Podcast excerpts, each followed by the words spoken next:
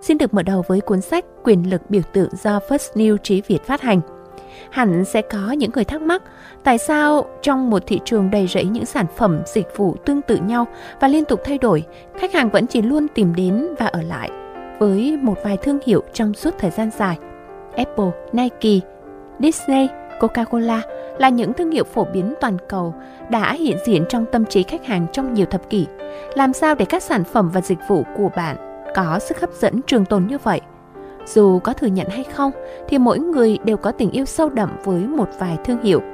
Tác giả Sun Tzu viết trong cuốn sách Quyền lực biểu tượng và với vai trò là người chăm sóc cho thương hiệu của mình, bạn có nhiệm vụ giữ lửa tình yêu ấy. Quyền lực biểu tượng từ gốc Iconic Advantage là những đúc kết qua 20 năm kinh nghiệm của Sun Yu trong lĩnh vực chiến lược, cải tiến, thiết kế và xây dựng thương hiệu. Ông từng làm việc cho Vans, Timberland, The North Face, Wrangler và cũng từng gây dựng doanh nghiệp riêng.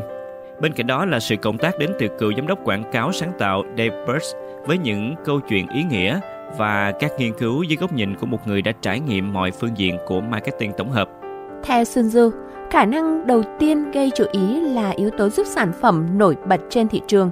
Điều này nghe thật hiển nhiên và đơn giản, nhưng vì chúng ta đang sống trong một thời đại đồng nhất nhạt nhẽo, nên thành ra rất ít các thương hiệu biết nhìn xa trông rộng cũng như thu hút sự quan tâm đúng cách.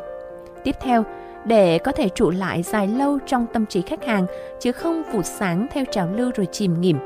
Thương hiệu cần đến khả năng duy trì, giữ sản phẩm luôn phù hợp theo thời gian, đủ mới mẻ để mọi người vẫn chú ý, nhưng lại không quá khác biệt đến mức xa lạ.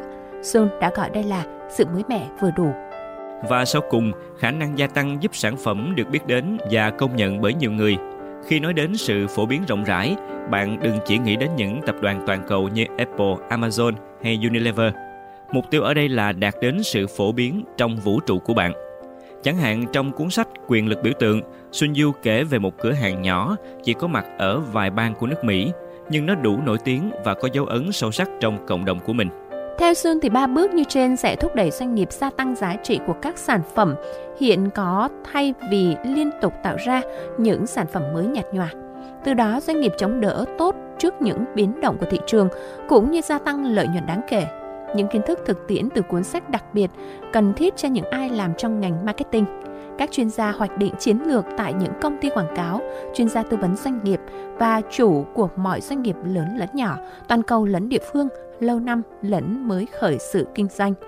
Với những bạn đọc muốn tạo dựng thương hiệu cá nhân và bất cứ ai quan tâm đến cách xây dựng một thương hiệu có sức sống lâu bền thì quyền lực biểu tượng là một lựa chọn sáng giá. Sách do First New Trí Việt phát hành.